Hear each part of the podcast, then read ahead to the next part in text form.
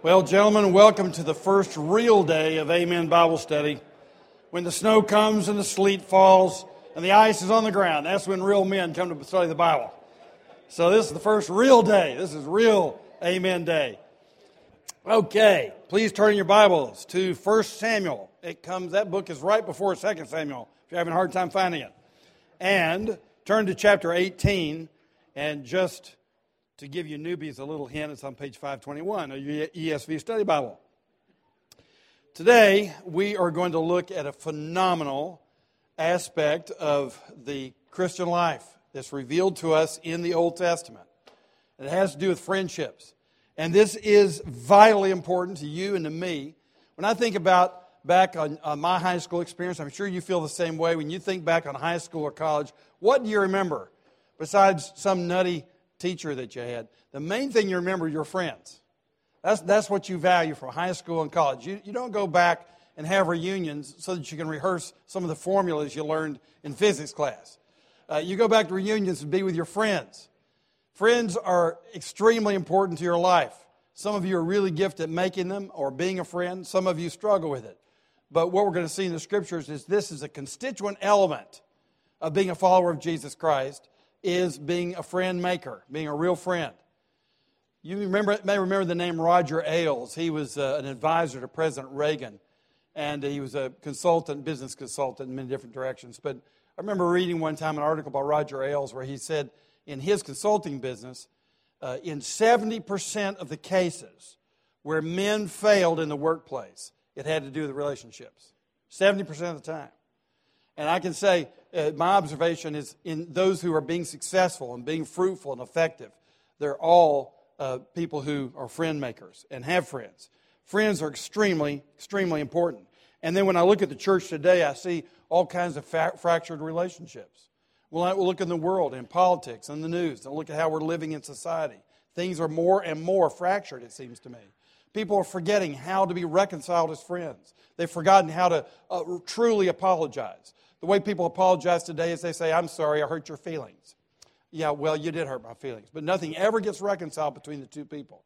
They don't know how to build a real relationship that has justice and truth and godliness in it and that has deep affection in it. Uh, but in the scriptures, we find that this is a constituent element of following the Lord. And certainly, uh, not only in the church here, but uh, it's true around the world. If uh, those of us who are involved in international missions, we know that the number one reason that missionaries come home off the field is because of broken relationships on the field. And if you're serious about those relationships, they're going to have to be carefully cultivated.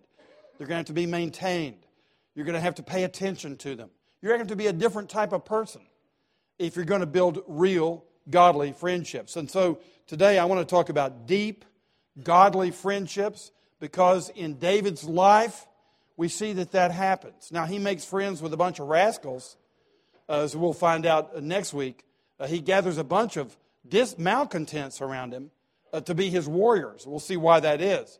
So he's able to build friends with a bunch of rascals, but he also builds friendships, David does, of the highest quality. And uh, it's a tribute to him, but it's also a tribute to his friends, as we shall see. And these kinds of friendships we need to be willing to develop. And sometimes, depending upon how we've grown up or what our personalities are, uh, we just feel incompetent in establishing real uh, uh affectionate relations between uh, other people, uh, other men. And I want to talk about that today because I think it's vital to our Christian experience and to our effectiveness as, as men in society. So let's look at chapter 18. And of course, David has just defeated the great giant uh, from um, Gath, Goliath. And let's look now what happens in chapter 18, something very interesting, verses 1 through 5. As soon as he had finished speaking to Saul, the soul of Jonathan was knit to the soul of David. And Jonathan loved him as his own soul. And Saul took him that day and would not let him return to his father's house. Then Jonathan made a covenant with David because he loved him as his own soul. And Jonathan stripped himself of the robe that was on him and gave it to David. and his armor, and even his sword, and his bow, and his belt. And David went out and was successful wherever Saul sent him, so that Saul sent him over the men of war, and this was good in the sight of all the people, and also in the sight of Saul's servants. Okay, notice in these five verses the foundations of a deep godly friendship, a DGF, are spiritual. Spiritual. Why do I say that? Well, if you notice in verses 1 through 2, we love with our souls. We are told here that Jonathan was knit to the soul of David. Ultimately, real, deep, godly friendships are spiritual matters. It's a matter of your soul being knit to another person. And we're talking about best friendships here. We'll see that David was able to make friends at different levels, some superficial, some medium, but some very deep. Here's a deep friendship, and your soul is being knit to another. And notice the nature of it, of this friendship, that he loved David's soul as he did his own soul. Have you ever had a friendship like that? You ever had a friend to love you as much as he loved himself?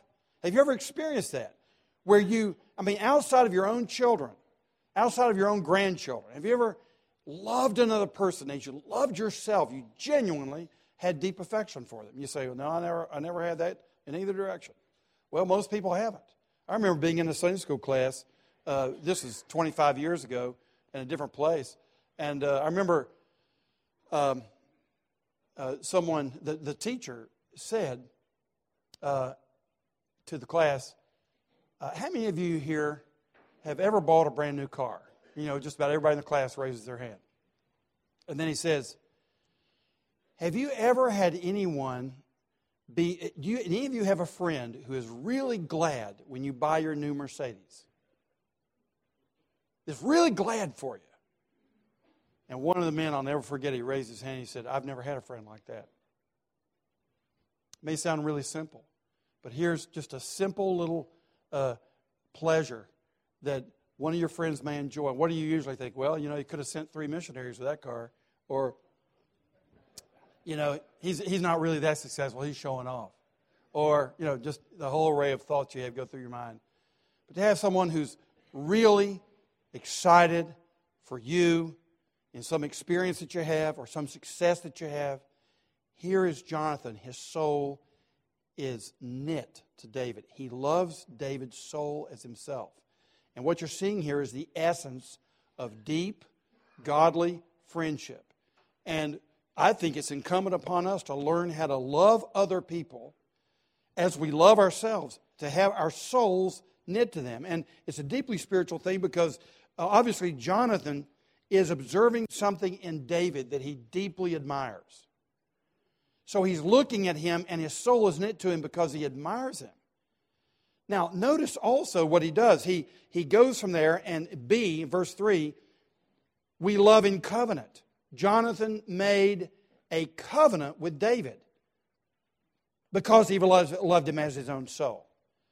So when he, he commits to him, now, some people have no way of understanding this relationship except to say, oh, they were obviously both gay. Well, uh, look, gay, gay men too can love other uh, men and women as their own soul, people who have same sex attraction. But I don't think there's any evidence here that these guys are gay. I think what, it, what there's evidence here is that they're spiritually minded men and they know how to love. They're real men. And we're going to see the, the man of all men, Jesus Christ has his soul knit to the souls of others. He really loves men and women. And he, he, he loves them, has affection for them. That's part of being a man. And here you see it with Jonathan. Now, notice he makes a covenant with David. Now, what does this mean? Well, a covenant, for example, you know in uh, Old Testament times and in ancient Near Eastern times, to make a covenant was to swear your fealty, your loyalty to another person. And normally this was done through a ritual. And typically it was done with a king, the suzerain or sovereign king, with his vassal kings. So you'd have a big suzerain king, and he would go to his vassal kings, his smaller kings, regional kings, and he would have a little ceremony. And they would, would there would be sacrificial animals involved in religious exercises, but the animals would be split, killed and split. The vassal king, the, you know, the, the little cheese, would walk through the split animal as a symbol or almost a sacrament to say, if I disobey the suzerain king, may I look like this split animal. So the split animal was to, it was showing very vividly how this disobedient vassal king would look. And in a case where two people like David and Jonathan make a covenant, there would usually be blood involved like that. They would commit themselves to die rather than to violate the friendship. So it was a deep thing. Also, there were promises made in the covenant. Now you say, what's the equivalent today? Well, think about it, for example, in marriage. Any of you who are married, you did the same thing. You said, till death do us part. So only death can separate us. You also said in those vows that you would be a loving and faithful husband. So you make a covenant vow to unite yourself, not just soul to soul, but in this case, with a woman, body to body, and that there will be none other and that she will always be number one, and that you will serve her in plenty and in want, in joy and in sorrow, in sickness and in health. You will be with her to the end. There's a covenant. You're swearing your fealty. And Jonathan and David are making a covenant. There's another way in which we make covenant, uh, at least in, in our church. I don't know about all your, your churches when new members join, but we take vows, covenant vows. And we promise to walk together as befits a Christian. We promise to promote the peace, purity, and unity of the church, of the body of people here. So we make covenant with each other when we join Christ's church. And in effect, I think that's correct because if we're devoted to the Lord Jesus Christ and make covenant with Him, which we do, we also make covenant with His people. So we have a lot of covenant relationships. David and Jonathan were simply saying, We belong to each other like brothers, and we will be real brothers. Now, notice uh, what this means then for Jonathan. It means, uh, verse 4, that we divest ourselves. Now, this is an amazing thing. You have to remember that Jonathan is the crown prince. He's the man who is next in line. He's the Prince William of Israel. He's the one who's going to take over as soon as, in Prince William's case, when Granny dies or Dad dies, uh, Prince William is the guy. Jonathan was in the same position. He was the, the crown prince. Jonathan had everything to look forward to. His, and his daddy will do anything to see that the kingdom is now going to be invested in Jonathan. Everybody knows that. Everybody looks at Jonathan as the number two man in all of Israel. But look at this, gentlemen. Is this not an amazing text? When he sees David, his soul is knit to him. He makes a covenant with him. He makes a covenant with a man before the Lord. And here's what happens if you're going to make a deep godly friendship, your soul is knit to another person, you commit to them. As soon as you do that, the only way you can live out this friendship is in humility. You have to be ready at, at a moment's notice when this person, in your opinion, under God's hand and providence, is to be advanced beyond you, you immediately divest yourself and get into Him and support Him. Now, that's what a covenant demands. It's the same way with your wife. You advance her in every conceivable way. And some men have a hard time with their wives because, frankly, they married way over their heads. And instead of being grateful to God, they end up being jealous. Jealous of their wives. How stupid. Well, it's prideful. When you make a covenant, you immediately commit yourself to humbling yourself with your friend, acknowledging your friend's gifts and strengths, and advancing him in those gifts and strengths and submitting to those gifts and strengths in that friendship. So, friendship is very costly because it, it demands continual humility and sometimes humiliation, as we'll see with Jonathan, in order to have a real godly friendship. So you know this. If you, if you have a godly, a deep godly friendship with someone who is a very gifted person, in this life, your friendship is largely going to consist of supporting and encouraging that person in his work or his ministry. Because you see the, the gift of, gifts of God, you see that he's eminently gifted in some way, you see that he's got the ability to expand God's kingdom, and you get behind him. Now, look what Jonathan does. Very briefly after he has his covenant made with David, he is completely divesting himself of his status as crown prince. It's amazing. This is never done in the East or anywhere else. But certainly in the ancient Near East, we have a history of crown princes slaying everybody who looks like they could be a competitor to the throne. It's, it's, a, it's just a long line of blood in any of these fiefdoms. This, this is unprecedented. Something is deeply motivating Jonathan. And John, Jonathan's not a coward. Jonathan is not an ungifted man. We've already seen earlier in 1 Samuel, Jonathan has slain his own Philistines. Jonathan's a leader. Jonathan is certainly capable of taking Israel and leading Israel and having his own kingdom. There's no question about this. He's a very competent person. But in a godly relationship with David, he is knit to him. And in order to be knit to a man, you, in, in, in free, real friendship, you have to be able to acknowledge and promote his strengths as well as cover for his weaknesses. You have to be willing to come alongside, and when his gifts exceed your own, you have to be willing to give way if you're going to have a real spiritual friendship with somebody. That's exactly what Jonathan is doing here. Look how he divests himself. He strips himself of the accoutrements of his own glory, of his robe. He takes off his robe, which is the sign of his princedom, and he hands this over to David. He gives him the insignia of his future commander in chief uh, role, gives him the sword, his bow, and his belt. Absolutely amazing. Real friendship with other people requires humility. Notice in verse 5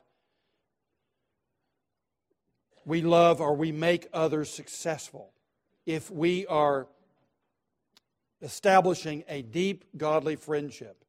We are constantly making other people successful. David went out and was successful wherever Saul sent him. And this was good in the sight of all the people and also in the sight of Saul's servants. It was good in the sight of Jonathan. Jonathan delighted in David's success, even at his own expense. This is a deep, godly friendship because Jonathan recognized in the economy of God, for the sake of God's kingdom, this was God's man. And he didn't care about how, what men had established, like his father had established. He wanted what God was establishing, and he got behind David and took delight in his success. One of the greatest examples of this in the New Testament, of course, is Barnabas. Barnabas was a very gifted man. He was multilingual, uh, he was a competent teacher, and when Antioch needed some help because revival was breaking out there, it was becoming a multi ethnic church and a multi ethnic city. And of course, we know that Antioch eventually became the staging ground for the Christian mission to Asia and Europe. So it was a very important church. It was an important city, but it, was, it had there an important church. And with this multi ethnicity came all kinds of problems. And they sent Barnabas up there to check it out. Now, Barnabas was a gifted man. Barnabas very well could have said, Let me be your senior minister for you know, two or three years and help get things straightened out here. But here's what Barnabas did he walked 100 miles up to Tarsus because he knew, he knew about Paul. Paul had been, uh, you know, driven out uh, one place and another because wherever he went, he seemed to cause trouble. Because he was a very straightforward preacher, as you know. He called things what they were, he called them out, he confronted people, got into arguments, good arguments. But sometimes it made people so, so mad they'd kick him out of the city. Well, Barnabas knew down deep inside, Barnabas' soul was knit to Saul, to Paul. And, and you can tell that it was. He goes 100 miles up to Tarsus and says, Paul, you got to come down here. This church is the perfect church for you to serve, and they've got to have you. This church has tremendous potential, so on and so on. I'd love to be a fly on the wall to hear, hear Barnabas' speech. But Barnabas got behind Paul. Paul came down and ministered. Now, can you imagine? Your senior minister is the Apostle Paul, superintendent of Sunday schools is Barnabas. And these two guys are working with that multi ethnic church. And of course, not, it's not long before that church sends them both out as international missionaries. And they're, they're prayed for, hands are laid on them, and they're sent out on the first missionary tour. That would never have happened without Barnabas. If Barnabas had not submitted himself to what he recognized as preeminent gifts in Paul, then Paul would never have been called out of Tarsus, back into service, and put on these missionary trips. Uh, Barnabas was an amazing person. His name, Bar Navas, means son of encouragement. It's exactly what he was. And here, Jonathan uh, is uh, the, the, the, same way. The, the, word Jonathan, by the way, means uh, gift of God. Nathan, Nathan means gift. And then you've got Joe, which would be short for Yahweh, for Jehovah. So, gift of God. And Jonathan is a gift of God. And you'll see that uh, with not only with Paul the apostle, but with David the great king. You're not going to be a great king if you don't have great friends. And Jonathan is a great friend. His soul is knit to David because David is God's man. He can see it. And he sees that he's got gifts that can be used for the kingdom. And Jonathan strips himself of his own privileges in order to invest them in David. What an amazing friendship. I think every friendship is this way. If you get close to someone, you begin learning who they are, and you realize they have gifts that are greater than yours, you, you will come under and alongside and you'll help push this man forward and out. And uh, that is a real, real friend. Now, secondly, uh, you'll notice, uh, in, uh, let's look at uh, verses 19, 1 through 7. But before we get there, you'll notice that Saul becomes very jealous. We're going to look at this next week the pursuit of Saul against David. It's just amazing. If, well, let's back up. Look for a second at chapter 18, verse 7. And, and the women were singing this nice little song. Saul has struck down his thousands, and David his ten thousands. Nice little country music there. But the, the, Saul hated that. Look at verse 8. Saul was very angry, and this saying displeased him. So, what Saul saw were some of the same gifts in David, but those gifts just threatened Saul. Did, he didn't take delight in those gifts unless those gifts were being used to advance Saul. Jonathan took delight in those gifts because those gifts were advancing God and his kingdom. That's the difference between a godly friendship and a manipulative friendship. We're simply using people for what they have in order that we might gain. And we'll give them something We'll give them a little respect. We'll give them a little time. We'll give them a little encouragement, just enough so that they'll reciprocate and give us what we want out of them. That's the normal pagan way of establishing friendships. If they're mutually manipulative. And that's exactly what Saul was doing. David was charming as long as he was playing his lyre and helping Saul with his own life. But as soon as David's gifts are recognized by anybody else, Saul's jealousy strikes out. He hates him. And of course, because of that, he's now trying to kill David. Can you imagine this? Trying to kill David just simply out of raw jealousy of David's gifts. And David has to flee. And, you know, there later in chapter 18, even David's wife, Michal, who is the daughter of Saul, helps David escape. So now David is escaping. Let's look at chapter 19, verse 1. And Saul spoke to Jonathan, his son and to all his servants that they should kill David. Now let's see what happens to this friendship. But Jonathan, Saul's son, delighted much in David. And Jonathan told David, Saul, my father, seeks to kill you. Therefore, be on your guard in the morning. Stay in a secret place and hide yourself.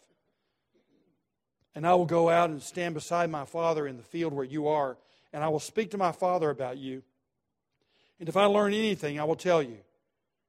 And Jonathan spoke well of David to Saul his father, and said to him, Let not the king sin against his servant David, because he has not sinned against you, and because his deeds have brought good to you. For he took his life in his hand, and he struck down the Philistine. And the Lord worked a great salvation for all Israel. You saw it and rejoiced. Why then will you sin against innocent blood by killing David without cause? And Saul listened to the voice of Jonathan. Saul swore, As the Lord lives, he shall not be put to death. And Jonathan called David, and Jonathan reported to him all these things. And Jonathan brought David to Saul, and he was in his presence as before. Now let's look at this. The conduct in a deep godly friendship is other centered. Your conduct in this friendship is directed toward the other party, it's self sacrificial. Now, look first of all, in verse 1, we see that Jonathan admired David. He was not swayed by the gossip or the evil assessments of other people, even his own father, but rather he observed the good qualities of David when David was under attack. So, a real godly friendship stays focused on a godly perspective at assessing a person's character, even when they're being slandered or gossiped about or hated by other people, even your own daddy. So you have a, the presence of mind to make judgments that are righteous judgments, that are according to God's will, and not the will and uh, uh, uh, the will of man. So Jonathan, first of all, admired David and admired him through the grid of God's kingdom, and that's how he assessed him. So his dad hated him because David was a threat. Jonathan did not adopt that paradigm of his own father. And that's what friendships require rugged devotion to the standards of the scriptures when you're establishing these friendships and assessing other people. Secondly, notice that Jonathan advised David. He wasn't breaking a confidence with his father just to be disloyal to his father, but he was protecting the one that he perceived to have God's hand on him and to be the future king of Israel. And Jonathan was loyal to him. And actually, Jonathan was loyal to his dad because his dad was perpetrating evil, and Jonathan was trying to keep his dad from perpetrating evil. And the way that he could protect his father from perpetrating evil was to rat out what his dad had said to him about David over to David. That he was actually protecting Saul. It would be no good for Saul to lay a hand on David. That'd be the total destruction of Saul in the moment. No one would want to see what God would have done if Saul had got his hands on David. So Jonathan's commitment to truth and justice, exercised in his relationship with David, and, uh, uh, David, enabled him to deal properly with his own wicked father. And some of you have had fathers whose morality were not, was not up to your own standards. And believe me, you've got to take a stand. And David decided, or Jonathan decided early on he was going to stand with Jehovah God the Lord who lives, rather than his own dad. And there's some men who really desperately need to hear that message. You need to stand with your heavenly father over your earthly father when your earthly father is wrong. Doesn't mean you hate your father. Jonathan doesn't hate his father. He's pleading with him. Look at the next two verses, verses 4 and 5. We defend David. We defend our friend. Why? Because he's right. It is right and it is good to defend him. Jonathan is not just defending David because they have an agreement or because they have a contract or because Jonathan is protecting his own interest or because Jonathan is a sentimental sort. And, you know, once you make a commitment to David, it's David come hell or high water. That's not what's going on here. Jonathan is committed to the Lord's kingdom. He's committed to what's right and good. And then he handles the various parties around him based on what's right in the presence of God. And look how he advises his own dad. He, he reminds his father, the king, who has all the power in the kingdom. Anytime Saul wants to take Jonathan's life, he can take it. And you'll see in a moment, he attempts to do that too. So Jonathan is saying, Dad, let's reason together. You remember this young man took on Goliath when you wouldn't go out to battle and take him on, and you're the tallest one in Israel. You wouldn't take on Goliath. You sat in the palace. He went out there and did it. Now, why are you going to take the blood of an innocent man, especially a man like that, who has fought for Israel and defended us? So, Jonathan takes the full brunt of the argument to his father. Now, all of us know that if you're doing evangelism or if you're promoting some cause, it's a lot easier to talk to non family members than your own family, especially your own father. Has anyone here ever tried to evangelize your father? You know how difficult that is. Uh, the last thing any man would want to do is to challenge his own dad. And Jonathan, because of deep godly friendships established in the presence of God, has to confront even his own father. So he defends David. Now, look fourthly, verses 6 and 7. We reconcile our friends. Deep, godly friendships seek to help our friends establish more friends. Ungodly friendships try to keep friends just for ourselves. And we're a little bit rattled when somebody else comes in and takes some of the affection of our friend away from us. That's ungodly friendships because we want that friend for ourselves. But a deep godly friendship wants your friend to enjoy reconciled relationships with everybody for his sake. You want him to enjoy more people, not just yourself. Remember, you've already come in underneath him. You've already established the fact that you're focusing your friendship on his advancement, not on your own. You don't have to have any friend. Anybody you have to have, you just made a God out of them. The only reason you'd have to have anybody, including your wife, is for your own purposes. But remember, we're other sinners, so you don't have to have anybody. The only person you have to have is the Lord Jesus Christ. You have to have him. You don't have to have anybody else. If you have to have them, they're not a real friend. The only friend you can really have is a friend you don't have to have. Think about that. If you're grasping at that friend because you've got to have something out of them, their prestige or their influence or whatever it is, their encouragement, you've got to have it. It's a self centered friendship. It's not a deep, godly friendship. Deep, godly friendship is constantly giving away. So here is what Jonathan is doing he is getting his father, the king, and the rival to Jonathan together. David is Jonathan's rival. David is taking over what was rightly Jonathan's. And Jonathan is making these two people friends so that it's even more likely that David's going to displace Jonathan. Why? Deep, godly friendship based upon seeking the advancement of God's kingdom and not our own kingdom. That's what's behind all of it. So Jonathan seeks to persuade Saul that David is a good man that should be promoted, and he goes to David and says, I think there's an opportunity here with my dad. Let's get together. You see this? Jonathan's being just like Barnabas. He's getting people together. And that's what real friends do. Now, notice thirdly, Roman number three. The currency in a deep godly friendship is mutual trust. You can't have a deep godly friendship without mutual trust. Now, in chapter uh, 20, uh, as we pick up the story, um, we'll see that David had fled, of course, to Ramah because Saul tried to pin David to the wall. And Michal encourages uh, him to escape, and he goes to Ramah to visit with Samuel, interestingly enough. And I'm sure he poured out his heart to Samuel, and I'm sure that Samuel gave him godly advice. And uh, of course, there um, uh, Saul pursues him. And the Spirit of God comes on Saul. And Saul is prophesying by the power of the Spirit. And this is an interesting text. We'll, we'll get into it later, but even, and so everybody says, even Saul prophesies? Saul, wicked Saul?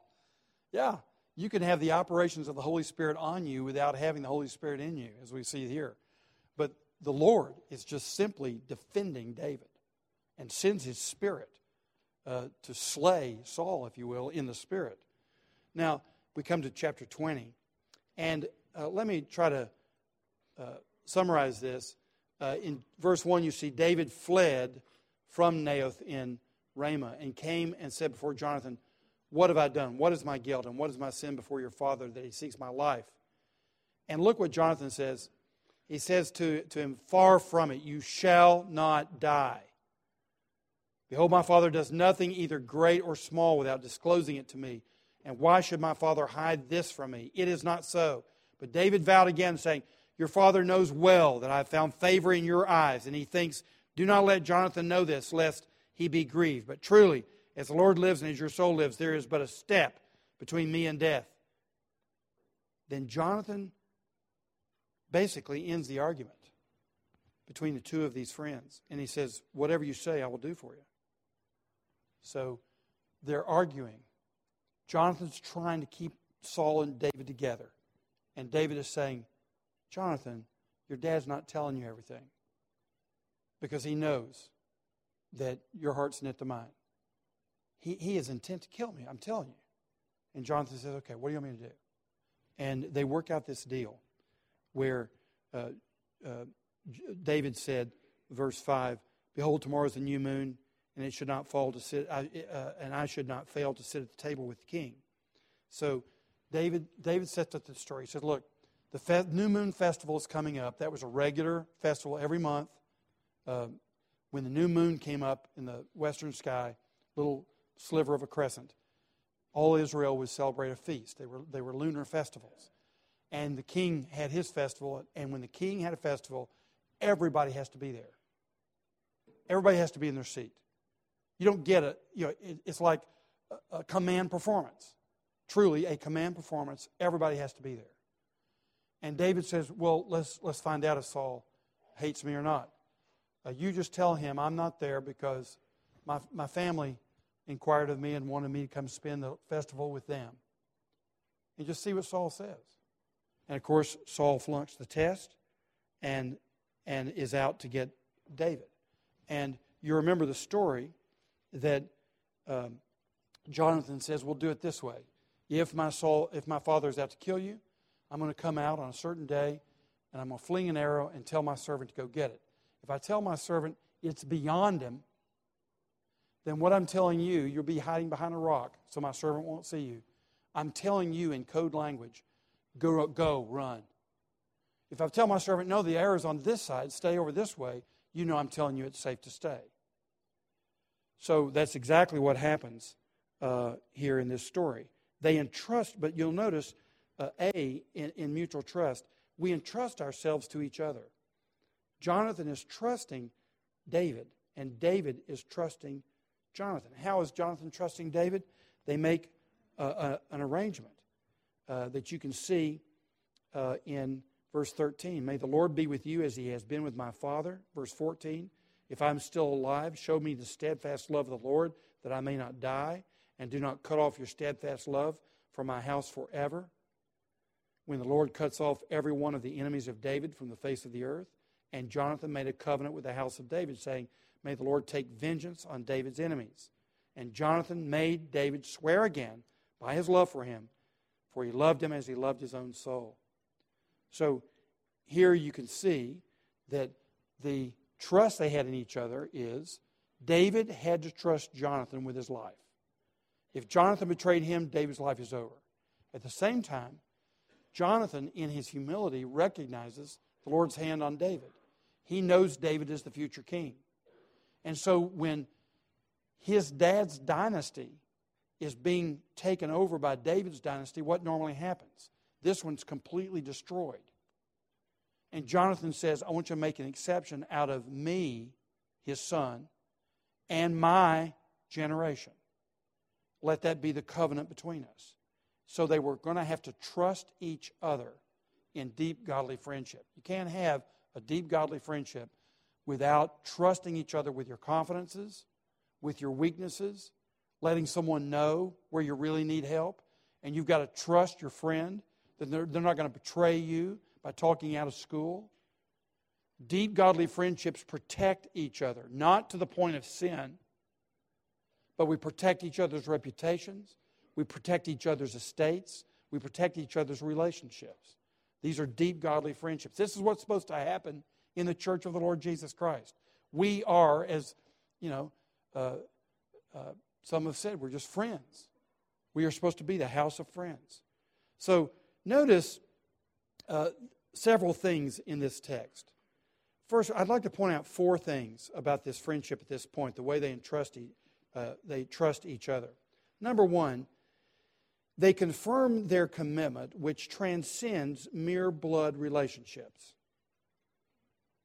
So their friendship transcends blood relationships. And let me just say that in spiritual relationships where soul is being knit to soul, those relationships do transcend blood relationships as you grow in Christian maturity.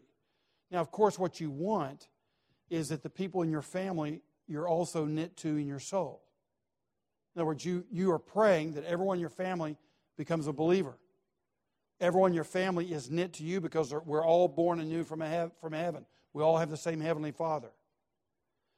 But there are cases where it doesn't happen, aren't there? Even your own children. Sometimes your parents or your siblings. And in that case, I have to say, with, with siblings that are not converted, that I am much closer to my, to my spiritual brothers than I am my own family. Now, it doesn't mean I don't love my siblings. I do love them. And I pray for them every day that they'll come to know the Lord. But in terms of my covenant relationships, the covenant relationship I have in Christ with real brothers and sisters transcends blood relationships. Some men, out of their own insecurities, never outgrow that first blood loyalty and understand that there is a covenant that is bigger and more powerful and is longer in, in its endurance than the blood relationships that you have here on the earth. Jonathan and David got that real clearly. Secondly, they pledge themselves to each other by vow. And so when we join the church, we pledge ourselves to each other by sacred vow. And it is the biggest vow that we make in human relations. It's stronger than your patriotism. Your patriotism is an aspect of your Christian faith. It's not just because you were born here by nature, it's because you have an obligation in the kingdom of God to submit yourself to the civil authorities. But we take a vow with each other in, in the family here. And we have to cultivate that understanding that we're committed to each other by integrity. Thirdly, they keep each other's confidences and trust each other. You can't be a confidant if you don't keep confidences. If you like to gossip about people, you'll never have a deep godly friendship if you can't be trusted with secret information that could hurt somebody, and you can't be trusted with that, you'll never have a deep godly friendship. We've got to learn to keep confidences. That's the reason you always want to find out whether it's permissible to pass on a piece of information or to share someone's email that was sent to you. You've got to be a trustworthy person who loves the people that you're dealing with, wants to protect their reputation, protect everything about them. So you're, you've got to manage what you know so that you're not, co, you're not a co conspirator in some wicked deed. You don't keep those confidences, but you keep confidences of your brothers in Christ. Fourthly, their love is based on the Lord and His kingdom.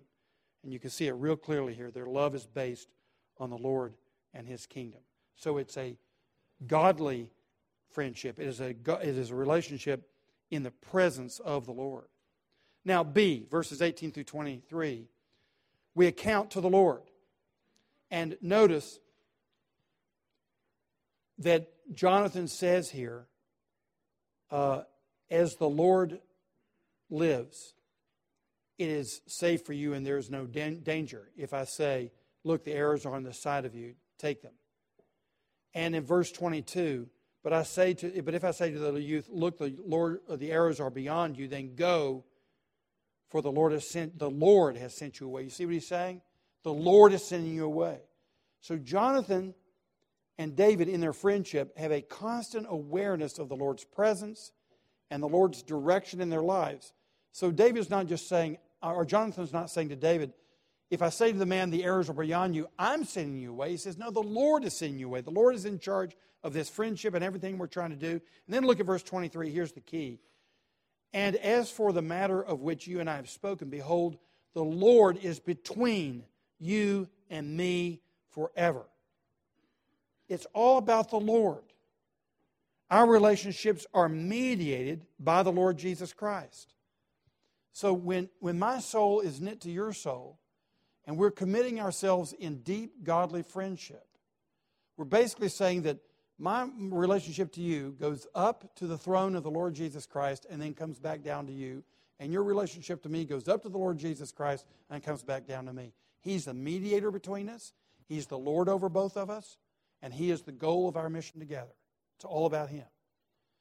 That is Christian loyalty. So, therefore, you can see our loyalty merely to each other is contingent upon our mutual loyalty to the Lord. So if one of us steps out of loyalty to the Lord, we immediately confront our friend. And our loyalty to him in human terms then becomes conditioned on his loyalty to the Lord. If you step out of this three way relationship, if you step out of your relationship with Jesus Christ, then you've stepped out of the deep godly friendship that we have. Guys make this mistake all the time. They think that they're abject loyalty to another human being is unconditional. No, it's always conditioned.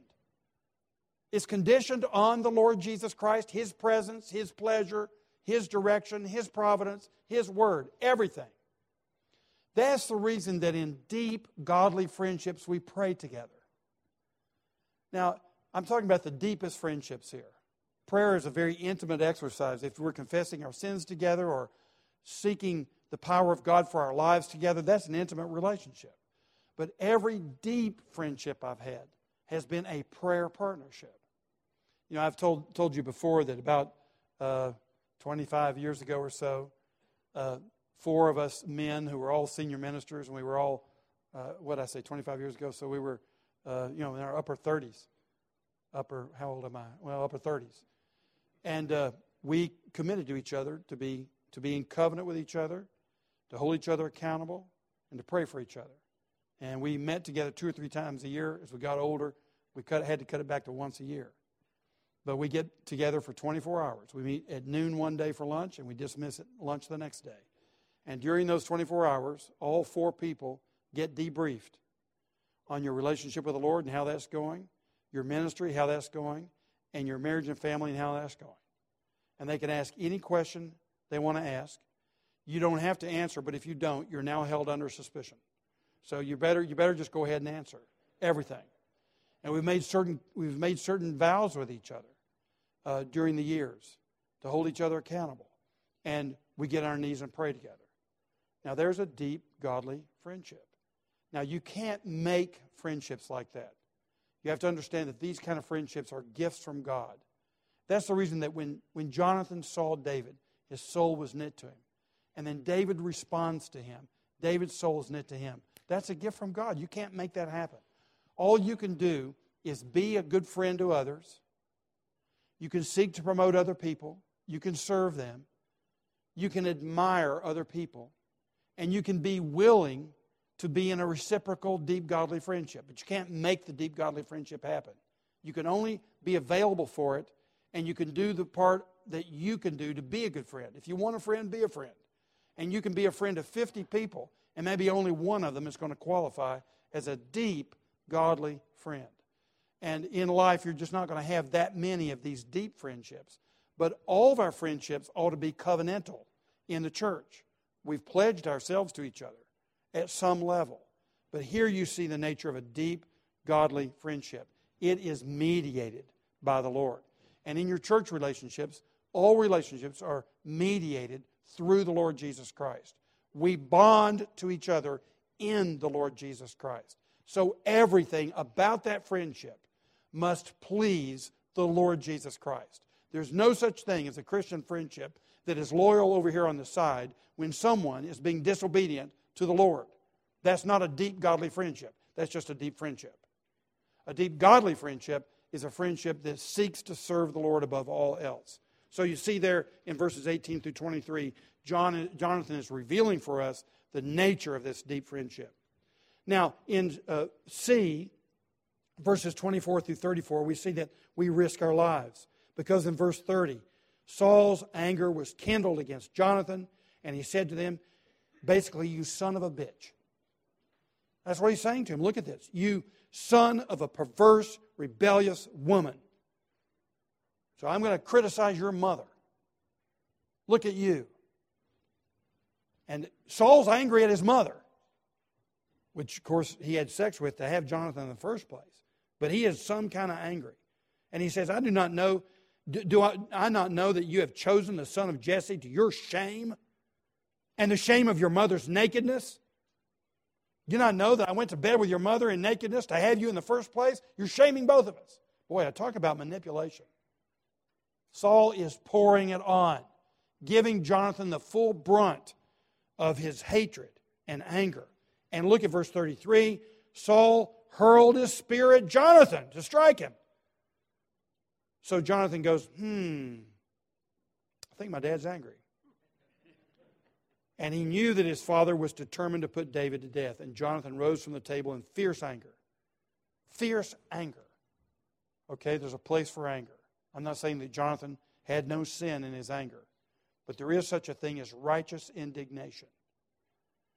And Jonathan is not just melding with David because he's mad at his dad. No, he's mad at his dad's behavior because he's undermining the very principles of the kingdom of God. He is in fierce anger. Friendship costs you, my friend. And you know what Jesus says in Luke 14. He says that if you're going to follow Jesus, you have to even abandon your father. And that's exactly what Jonathan does. D, verses 35 through 42, we experience loyalty's emotion. And you see here that they fall. David falls on the face to the ground, bows three times, they kiss one another. They weep profusely, especially David. Deep godly friendships are deeply passionate, involve deep emotion. We appreciate each other. We are grateful for each other. And then lastly, Roman numeral number four, in verses 23, uh, chapter 23, verses 15 through 18, David saw that Saul had come out to seek his life. David was in the wilderness at Ziph, and David has been avoiding Saul now for some time. Jonathan, Saul's son, rose and went to David at Horesh and strengthened his hand in God. Look at this. The benefit of a deep godly friendship is godly encouragement. Jonathan is going to David to strengthen his hand, to make him stronger. Against whom? His own father, his own dynasty. And that's the reason he's doing it, because it's in God. And look at verse 17. He says to him, This is how he strengthens him. He says to him, Do not fear, for the hand of Saul my father shall not find you. You shall be king over Israel. Now he's very explicit about it. David, you're the man. I'm the one who would naturally succeed. I'm telling you, you're it. And he says to him, uh, You shall be king over Israel, and I shall be next to you. That is, I'm going to support you. Saul, my father, knows this. He's saying everybody knows it. And the two of them made a covenant before the Lord. And David remained at Horesh, and Jonathan went home. A deep godly friendship encourages one another in the Lord especially during those low times when you're being pursued. And look how Jonathan knows this is what my brother needs. And the crown prince goes and encourages David that he's the man. Now, look, who's the real friend? Jesus Christ, friend of sinners. We sang about it a moment ago. When we had abandoned him, we had sinned against him. He lays down his life for his friends, and he made covenant with us. What you see in the relationship that we have with Jesus Christ here is the preeminent friend who divests himself of all of his kingly glory, takes on human flesh, washes feet, lays down his life for his friends. Now, there's a real friend. When you become a Christian, you become a deep, godly friend of the Lord Jesus Christ, the King of all kings, the greater Son of David. And the way in which we make friends with a real king like Jesus is like Jonathan made it with David. You divest yourself of your kingdom, put down your sword, give all of whatever you think you've got, you give it over to the king. He's the real king, not you. So if you want to be close to the king, really get close to him, Jonathan gives us a nice little picture here of how one has a deep, godly friendship with a king. We humble ourselves. We decrease. He increases. Let us pray. Father, thank you for your Son, the Lord Jesus Christ, our King.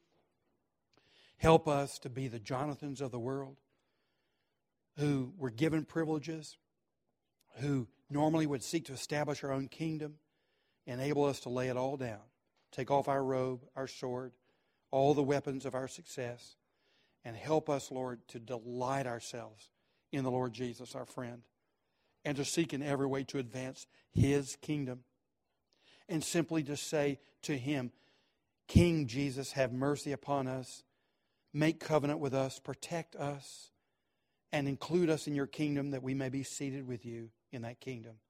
And Lord Jesus, we do that now. Just take us as your friends and enable us to be the friends of the King, we pray. In Jesus' name, amen.